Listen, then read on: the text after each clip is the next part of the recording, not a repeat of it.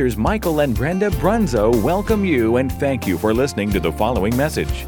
This message was recorded during a regular service at Faith Fellowship Church. The Bible tells us in Romans 10:17, faith comes by hearing and hearing by the word of God. So we believe this message will encourage and strengthen you in your daily walk of faith. God bless you as you listen.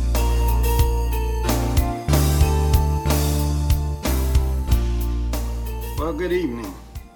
Thanks for joining us again tonight.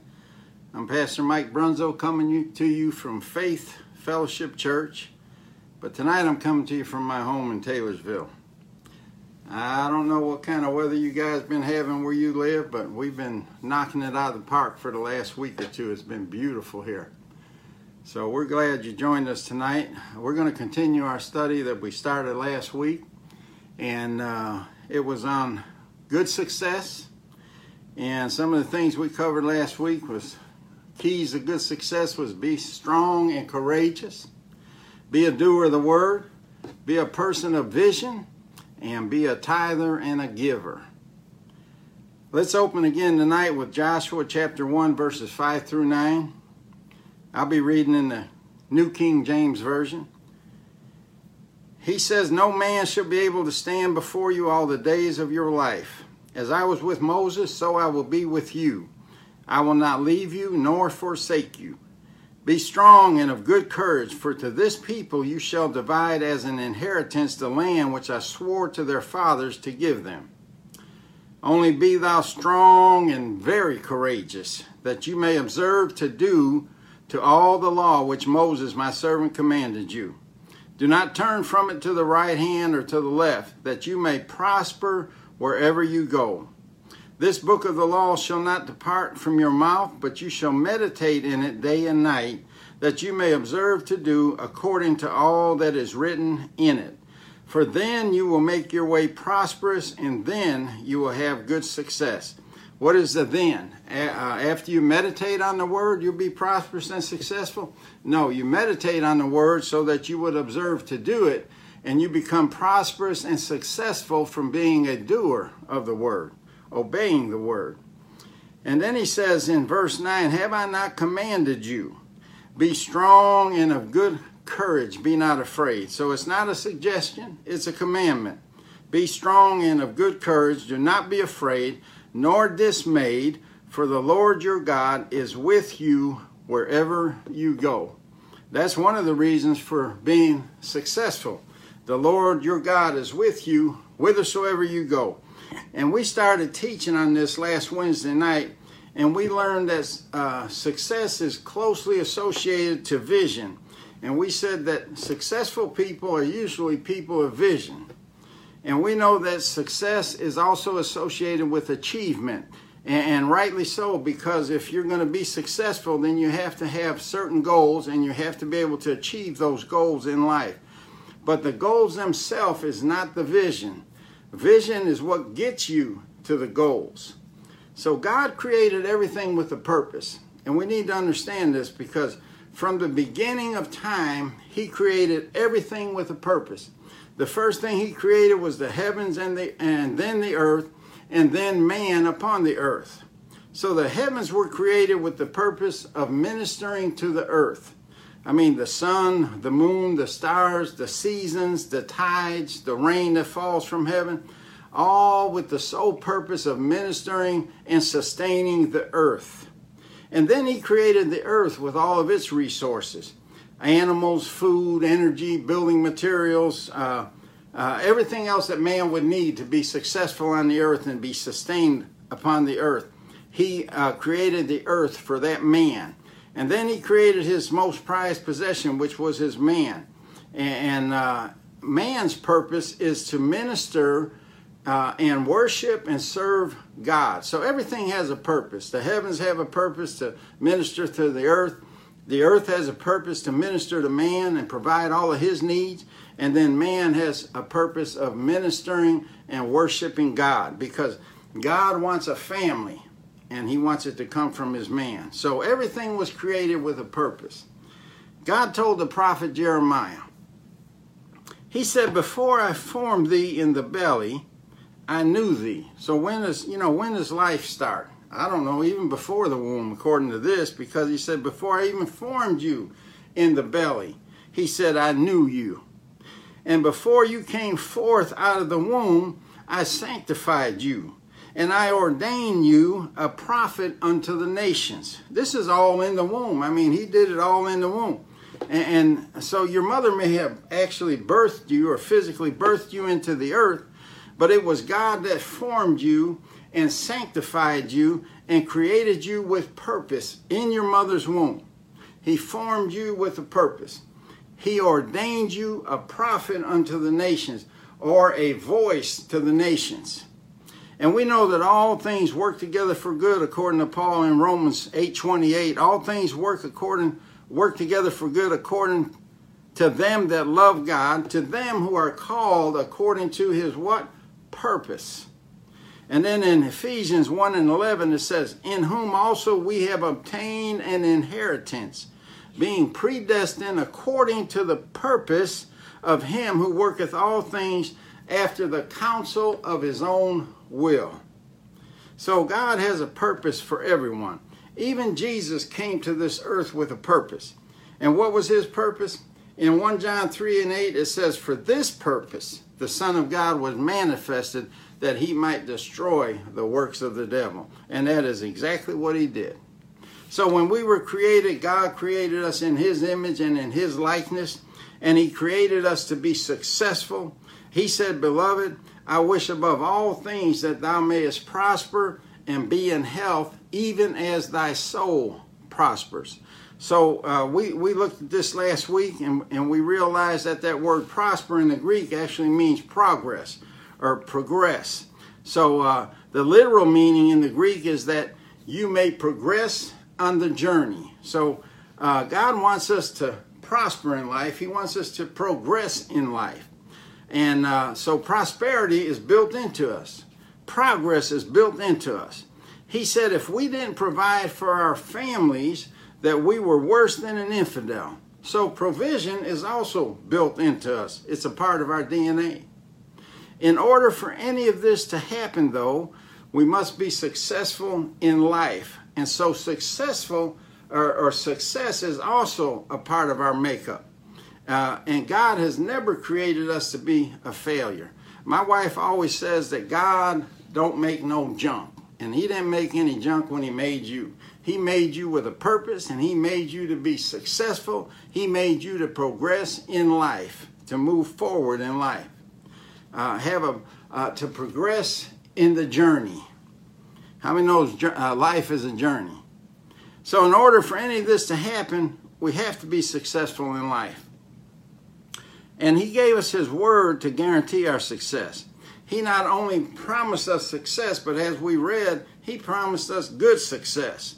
And we learned last week the difference between success and good success is that with good success, we also have peace and joy uh, along with that happiness, true happiness, along with that uh, being successful, along with being rich. And uh, it's different with the world. You know, uh, the world considers money. If you got a lot of money, you're rich. If you have cars, you're rich. If you have a big house, you're rich. Uh, but you know, those riches don't mean anything if your your health is failing. They don't mean anything if you don't have any peace and uh, your family is turned inside out and everybody's up against each other and that, that's no that's no fun being rich then. You know, God wants us to be rich and have good success. And he said that he wants us to be rich and and have no sorrow with it. So you could be rich, but if you got sorrow, that ain't God's kind of richness. And uh, when you're rich and you have a you're rich in family life and you're rich in friends and you're rich in respect and uh, you're rich in all these other things, then you're successful. Then you have good success. Then you have success without sorrow. And that's worth a lot more than being, having a large amount of money or a large, large amount of property. So he gave us his word to guarantee our success.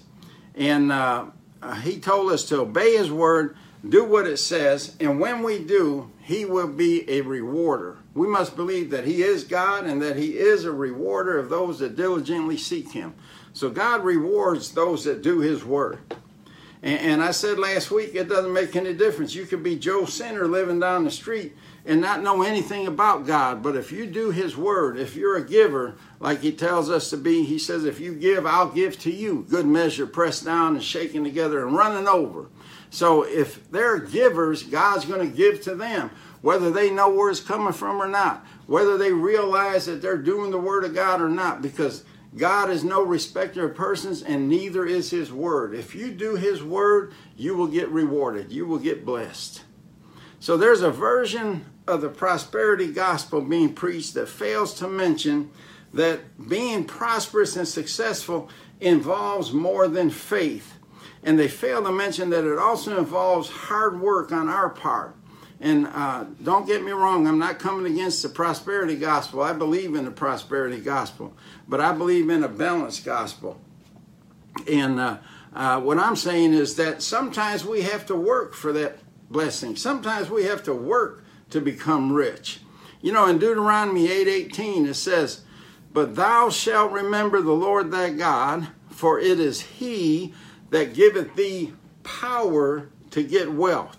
that he may establish his covenant which he sware unto thy fathers as it is this day. Now I want you to notice it didn't say that he will give thee wealth. He said he will give you power. He will give you ability. He will anoint you to get wealth for yourself. And that, that tells me that I'm going to need to do some things. I may have to work a little bit. I may have to get off the sofa. I may have to get me a job. I may have to uh, seek a promotion, work harder, seek some overtime, and I may have to work to get what I need. I may have to work to be successful. And, and it's not so much, that, you know, uh, we've even heard people say, well, uh, you, you, believe in that blab it and grab it, name it and claim it gospel. No, I believe in doing the word of God. And if the word tells me to believe in my heart and say something with my mouth, then I'm going to do it. I'm going to obey it because I know it's going to reward me. Uh, also, I know that it pleases God. Hallelujah. But, you know, He doesn't just give us wealth, He gives us power to get wealth. Uh, and, and, there's a big difference there, you know. We're anointed to get wealth, we're enabled to get wealth. He's programmed it into us as part of our DNA, but it's not going to be given to us like we think. There is also a purpose for us getting that wealth, what he said in the latter part of that verse was so that he may establish his covenant in the earth. Uh, he expects that wealth that you get through obeying the word, that you use at least part of it to promote the gospel in the earth. Send forth a missionary, support a missionary, support a church, support a ministry that is getting people saved and getting the gospel out there. So he wants his covenant established in the earth, and it's going to take money to do that. It takes money to establish a ministry. It takes money to uh, establish a church and keep it running. It takes money to send a missionary overseas to a, a, place that hasn't heard the gospel yet. And so he realizes that. And so he wants us to be prosperous and successful so that we can support his work and we can establish his covenant or have his gospel preached in all the earth. And so, you know, it, it, behooves everybody for God to bless them and to prosper them and make them successful. So the latter part of the verse is says that he may establish his covenant. So uh, uh, the reason I'm repeating is that because I want you to understand that that is his purpose.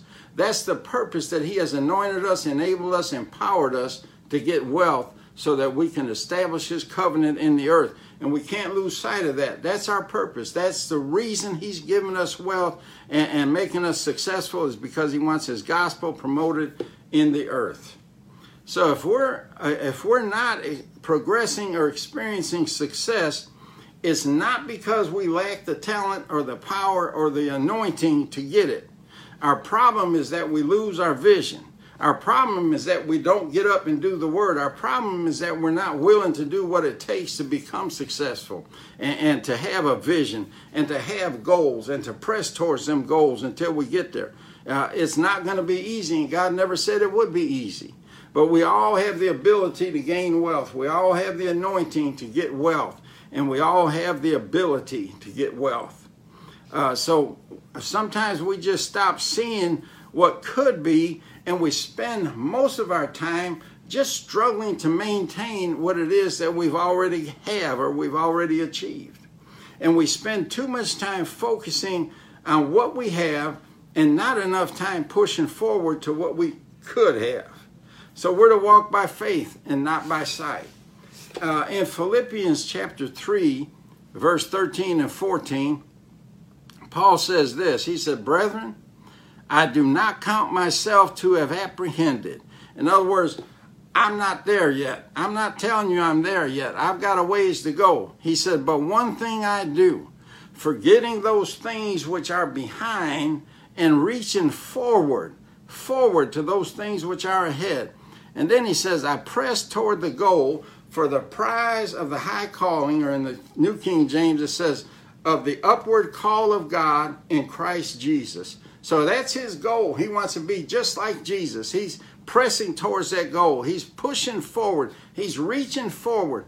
And, and, that word press means that it's not coming easy. He's not just walking that way. He's not just running that way. He's in the press. You remember the woman with the issue of blood? The Bible says that she came in the press behind Jesus, saying, If I can just touch the hem of his garment, I shall be whole. And, and, so she was having a hard time getting to Jesus. She had to press through. And I'm telling you, that was one determined woman. She wasn't going to let nobody or nothing stop her from getting to Jesus and getting what she needed. So she pressed. Paul is pressing. We have to press too. We're no different than Paul. We're no different than that woman with the issue of blood that had a need. Everybody that ever really wanted something from God, or, or wanted one of the promises fulfilled in their lives, they had to press for it. They had to push forward. They had to keep their eyes on the goal and keep moving forward no matter what got in their way. They couldn't quit and they couldn't give up. Hallelujah. But Paul said, This one thing I do. And that's kind of strong language. He said, Of everything else, he said, This is the one thing that I make sure I do. And so he puts certain things out of his mind the things of his past he puts out of his mind. And not just his past sins and failures, but also his past successes, because he knows there's greater successes ahead. Well, what's he putting in his mind then? The things which are before, he said. Not what's in the past, not what's in the present. He has his mind on his vision. He has a goal set and he's pressing towards it. And it's the things which are before, not behind, not present, but the things that are ahead of him, the things that are before him. Jesus said, He that puts his hand to the plow and looks back is not even worthy of the kingdom of God. And I know them are strong words too, and that's strong language, but he knows that it will be a hindrance for you to look back.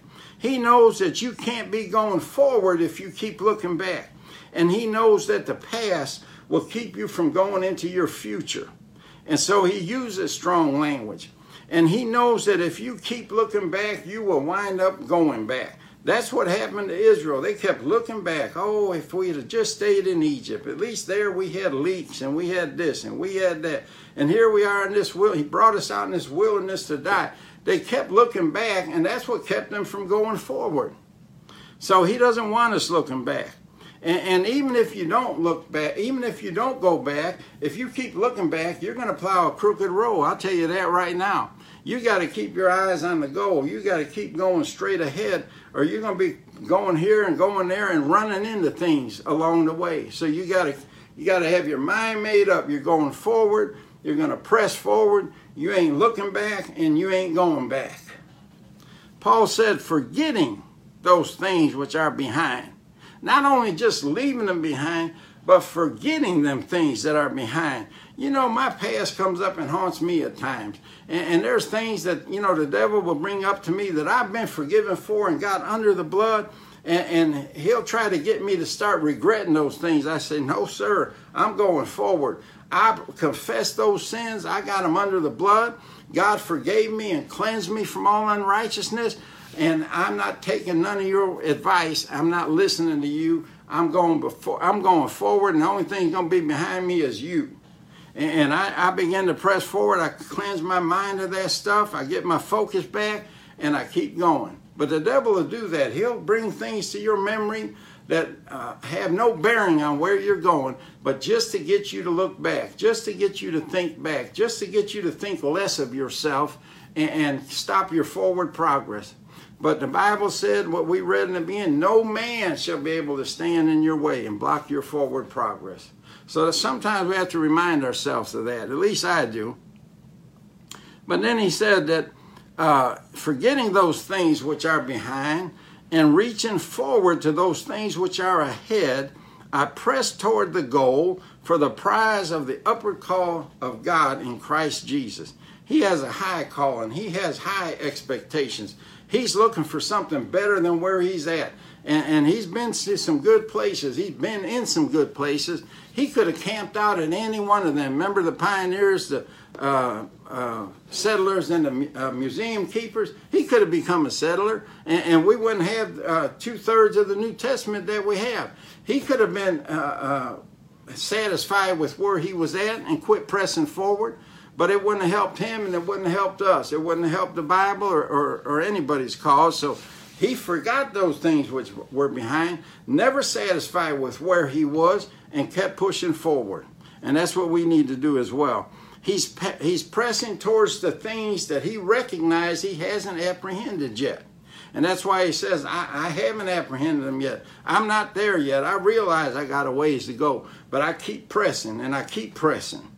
And, and, you know, the things that should be, could be, he sees what's before and spends most of his time reaching forth rather than just maintaining what he has or maintaining the position. You know, uh, I've heard, you know, well meaning people say, well, you know, you just have to stand your ground. No, you don't. You need to keep moving forward. Don't stand your ground. Take some more ground for the kingdom of God. Hallelujah.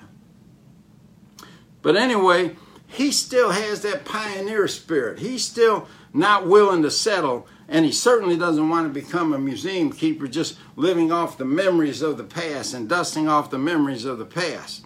And, and Jesus told this parable uh, in Mark chapter 4. Everybody knows it, I believe, is the parable of the sower.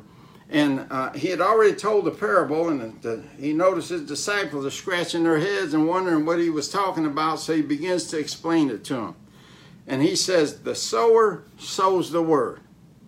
And these are the ones by the wayside where the word is sown. When they hear, Satan comes immediately and takes away the word that was sown in their hearts. So we know the word is the seed. We know the soil is the is man's heart.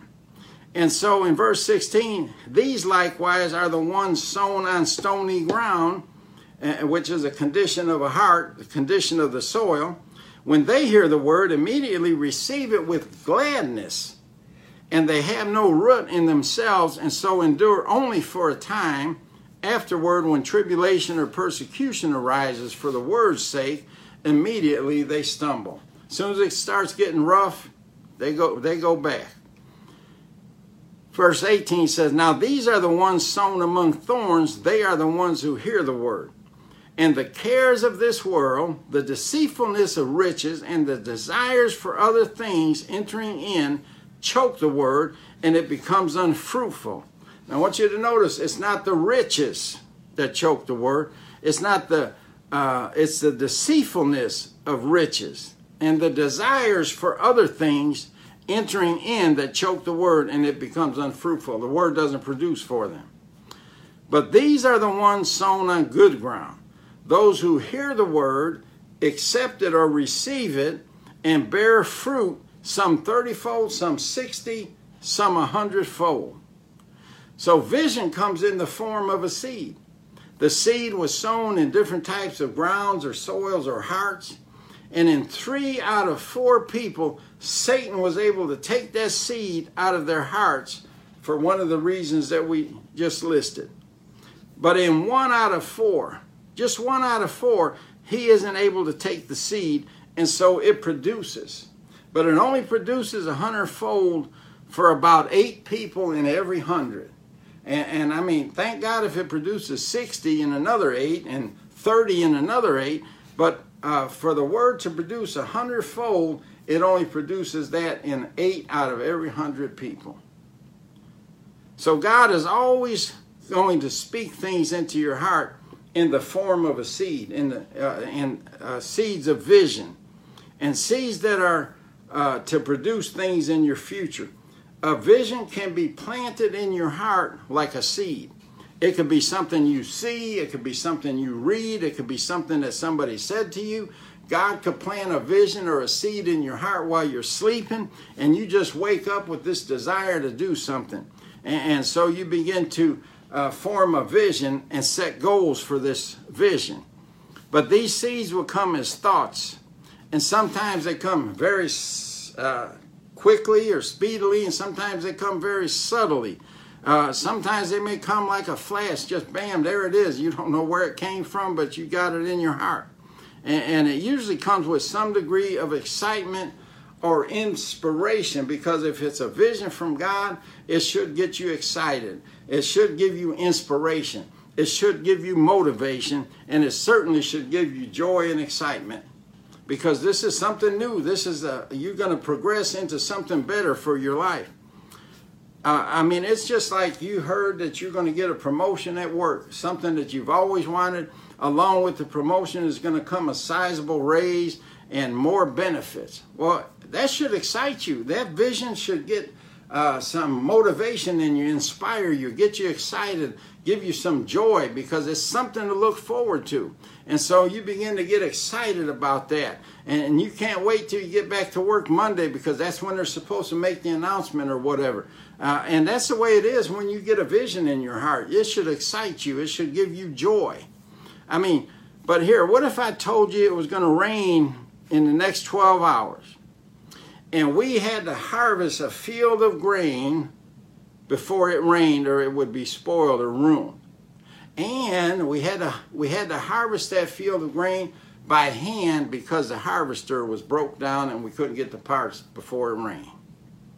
I mean, that wouldn't be too encouraging, would it? But what if I told you that the grain was going to feed an orphanage full of children for the next year, and if we didn't get it harvested in time by hand, that those children were going to starve to death? See, if I place that vision in your heart, that could be a pretty strong motivator. That could get you motivated to get that job done. To, uh, and you know, you go through that field and all you see is elbows. And you be harvesting that wheat and harvesting that grain and, and trying to get it done because you know there's a really good purpose for that. And so you get excited about it because you know you're going to ch- feed an orphanage for a year if you can get the job done in time. So vision is really important. Uh, it could change the way you feel about something. And, and it, it can also be a powerful motivator. See, God will sow a seed in your heart because He's trying to take your life to a new level. He's trying to progress you and He's trying to make your life better. And when that seed is sown in your heart and you catch that vision, it should make you excited. It should give you joy. And this is how God always works it's always seed time and harvest. That's the way the earth works. He sows a seed in your heart, and then it's your job to watch over it, and it's your job to keep the weeds out, and those weeds is fear, doubt, and unbelief. And so it's your job to be careful what you hear, be careful what you see, and, and, to make sure that you protect that seed and you protect that vision and make it become fruitful. And seed watered will turn into a vision, and a vision acted upon will turn into a reality. But you have to possess it on the inside before you will ever possess it or see it on the outside. If you hold it in your heart long enough, you will eventually hold it in your hand. That's just the way the kingdom of God works. Remember the 12 men that went into the promised land to spy it and see what the promised land was all about? And 10 of the 12, when they came back, 10 of them had a negative report. And, and uh, you know, we call it a negative report, but God called it an evil report. So, negative reports in God's eyes are evil because it was full of fear and not faith. And the two that had faith were Joshua and Caleb. The Bible said that Caleb stilled the people because they were all they were getting all twitterbated and they were getting all worried and worked up and uh, getting into fear and doubt and unbelief and, uh, because of the evil report they just heard from the other 10. And Caleb stilled the people before Moses and said, Let us go up at once and possess it, for we are well able. Not just able, but we are well able to overcome it. But the men that went up with him said, We be not able to go up against the people, for they are stronger than we are. Yeah, they might be physically, but they don't have God on their side because God said, I'll let no man stand in your way. I'll be with you wherever you go and that should have been enough. Uh, but they were walking by sight. The 10 spies were walking by sight and not by faith. Joshua and Caleb were walking by faith and not by sight. So the 10 faithless spies were able to convince the entire congregation not to trust God uh, and to go and, and not go in. And as a result, God caused them to wander in the wilderness for over 40 years until not only the 10 spies died out, but the entire generation that sided with the 10 spies died out. And then God allowed Joshua and Caleb to live and eventually not only go into the promised land, but lead a whole new generation into the promised land. But look at what God said about Caleb. In Numbers 14 24, he said, But my servant Caleb, because he had another spirit with him. He didn't have the same spirit. Him and Joshua didn't have the same spirit of fear and doubt and unbelief that the ten had. He said that he had another spirit with him and hath followed me fully. In other words, he did everything I told him to. He was a doer of the word. And him will I bring into the land whereinto he went, and his seed shall possess it. The spirit God was talking about was a spirit of faith. And Apostle Paul said in 2 Corinthians 4:13, we having the same spirit of faith, the same spirit of faith that Joshua had, the same spirit that Caleb had, according as it is written, I believed and therefore have I spoken. We also believe and therefore speak. That's the spirit of faith, believing and speaking. And so uh, believing and speaking. In other words, having a vision in your heart, something you really believe in, and then speaking it out of your mouth, that's a spirit of faith. And Caleb and Joshua had it. That's exactly what Joshua and Caleb did. They said, Let us go up at once and possess it, for we are well able to overcome it. That's what they believed in their heart. That's what they spoke in their mouth. And 40 years later, with a whole new generation, they went in and did exactly what they said in their heart. That's a spirit of faith. Get that vision in your heart, believe it, begin to speak it until it manifests on the outside. It may take 40 years. I hope it don't. But it, it, took over 40 years for Caleb and Joshua, but they stuck to that confession. They stuck to that faith in their heart and that belief in their heart. That's what got them through 40 years of whining and complaining and mully grubbing around in the in the desert. I mean, that would have drove anybody crazy. But they kept that vision and they kept looking forward. They kept pressing forward and saying, one day, one day, we're going in and possess it. So they believed in their heart that they were able to go in and possess the land. And it was because of vision.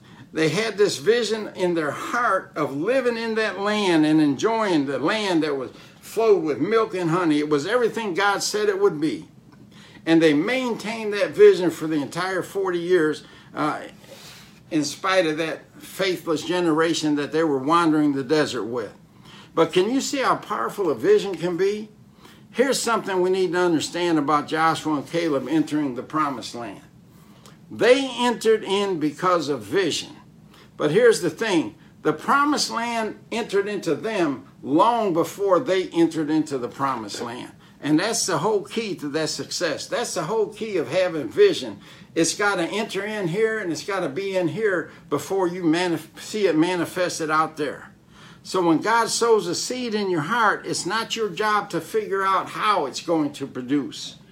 Uh, and when you water the seed, watch over it, keep the weeds of fear, doubt, and unbelief out, uh, unbelief out, and you will see that thing come to pass you will have the opportunity to cast aside your vision. The devil will give you many opportunities to cast aside your vision, the one that God has sown in your heart. but you can't let him cast it out. You can't let him get it. You have to keep that vision alive, keep it in your heart, let it grow. Uh, that's why you have to keep it before you. Like Paul said, keep pressing towards it. Don't look back. Don't settle for your presence, but uh, your present time, but keep going forward. And most people give up on their vision because they try to figure out the who, what, when, where, how, and why. That's not your job. God said, go in and possess the land. That's all you needed to hear. You didn't have to know the who, what, when, where, hows, and whys. All you had to do was obey his word and do it. But that's when Satan can come in and steal the word that was sown in your heart because he'll steal your seed and along with it, the vision that God has placed in your heart. You know, when the angel came to Mary, I'm going to go a little bit over. I only wanted to go 30 minutes. I'm going to go a little bit over, but just bear with me a few more minutes. When the angel came to Mary and said, Hail, thou that art highly favored, the Lord is with thee. Blessed art thou amongst women. And then the angel said unto her, Fear not, Mary. I mean, what would happen if an angel popped up in your room? First thing you'd think of is getting into fear. So he says, Fear not, Mary, for thou hast found favor with God. And behold, thou shalt conceive in thy womb and bring forth a son, and shall call his name Jesus. Then said Mary unto the angel, How shall this be, seeing I know not a man? I'm a virgin. I've never slept with a man. How am I going to have a baby? And the angel answered and said unto her, The Holy Ghost shall come upon thee, and the power of the highest shall overshadow thee.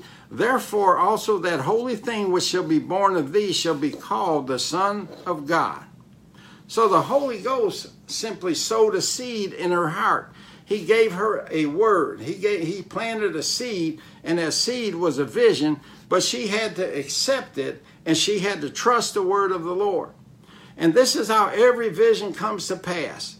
First of all, it comes as a seed, and then you have to receive it, water it, protect it, keep it before you, and not try to figure out the who, what, when, or where, or how about it. And how do I know Mary received it? Because when the angel finished talking with Mary, she said, Behold, the handmaid of the Lord, be it unto me according to thy word. And we know the word is seed. According to the seed that was planted in my heart, be it unto me according to that word. And the angel departed from her. That was all in Luke chapter 1. So she didn't know how it was going to happen. She asked the question only because she, she was a virgin. And, and so she didn't try to figure it out. She didn't try to figure out the who, what, when, where, how, and why. She just received the word, said, Be it unto me according to thy word. Uh, whatever you say, here I am. Use me, Lord. And so she received the word, the seed, and she started expecting. It ain't enough just to receive the word. It ain't enough just read this word and say, Yes, that's for me. That promise is for me.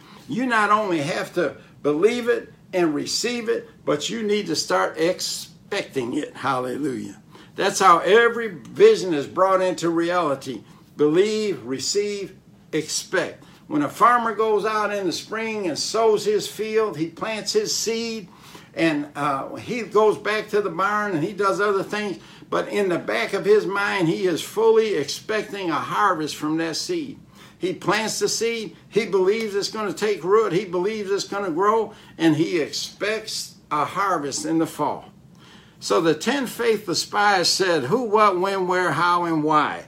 Joshua and Caleb said, I don't know the who, what, when, where, how, and why. All I know is what God said. He said, Go in and possess the land, and we are well able to do it. That's all I need to know. I don't need to know anything else. God said it. I believe it. I receive it. That settles it. I'm going in and I'm going to possess it. I don't know how. I don't know how I'm going to defeat these giants. I don't know how I'm going to get around these walled cities or into the walled cities. I don't know how I'm going to get around this mountain. I don't need to know none of that. All I need to know is God told me it was mine. All I had to do was go in and possess it, and that's what I'm going to do. I don't know the who, what, when, where, how, and why. of your mess. I don't know. I don't know it about my mess. All I know is that God said He'll supply all my needs according to His riches and glory. It's not my job to figure out the who, what, when, where, how, and why about that. It's my job to just expect it to happen. He said he's the Lord that heals me. I don't know how. I don't know if he's going to use a doctor. I don't know if he's going to overshadow me while I'm sleeping in my bed. All I need to know is he said that he's my healer, and I just need to be expecting him to heal me. He said he saved my family. He said he'd protect me, that no evil will befall me, neither any plague come nigh my dwelling. I don't know how. I don't care how. It's not my job to figure it out or know how. All my job is to do is to believe it, receive it, and expect it to happen. Hallelujah. Let's pray. 40 minutes, I'm a little bit over, but let's pray. Father, we thank you for this word that's come forth, Lord. We thank you because it's your word. It's not my word. I'm just repeating what you said, Lord. I'm just teaching the people what you said in your word. God, I can't do a thing for them. I can't make one promise come to pass. I can't do anything for them, but you can do it all, Lord. And I thank you and praise you, Lord, that you've given us this word. And you don't you don't expect us to figure out the who, what, when, where, how, and why about it. But all you expect us to do is believe it, receive it, and begin to expect. And that's what we're going to do starting tonight, Lord. We're going to, we're going to read it, we're going to believe it, we're going to receive it, and we're going to begin to expect what it says we could have. So we thank you and we praise you for it, Lord. We ask you to touch each and every one that's out there in our viewing audience tonight. Touch and heal, Lord. Bring about answers to perplexing problems that they haven't been able to solve for years. God, give them wisdom. You said if we lack wisdom, we could ask you and you give it to us and you won't hold it back, Lord. So someone out there tonight is needed wisdom. God, I pray that you give it to them and, and, and show them how to solve that problem, show them how to get through that circumstance. And above all, God, heal, touch, and heal everyone out there that has an ailment. That's one of the devil's biggest weapons is, is bringing sickness and disease on people. But God says he is the Lord that healeth thee. So just believe that, receive it, and begin to expect your health to take a turn for the better. In Jesus' name, we thank you and praise you, Lord. Hallelujah. Amen and amen. Well, God bless you. We appreciate you. Uh, we'll be on the air this Sunday with a special presentation it's Father's Day and we celebrate Father's Day just like we do Mother's Day. We think it's a special day for the fathers, and so we try to celebrate them and encourage them. And we usually give them a little gift or something to show that our appreciation for every father that's out there. And uh, we got a special treat this Sunday. Uh, Brother Daryl, Reverend Mercer, is going to be bringing the word this Sunday, and uh, you'll enjoy him. I promise you. He he's a different kind of minister. He's a, a, a Bible teacher, and he just delivers the word smoothly and uh, with precision and revelation. And I know that you're going to enjoy. So look forward to that this Sunday. Uh, we'll try to sneak in a song before the uh, preaching of the word, so it might start about 10:45, something like that. But start looking for us about 10:45, and uh, we'll click on as soon as we can. God bless you. We love you and appreciate you. Be safe, be careful, and believe God.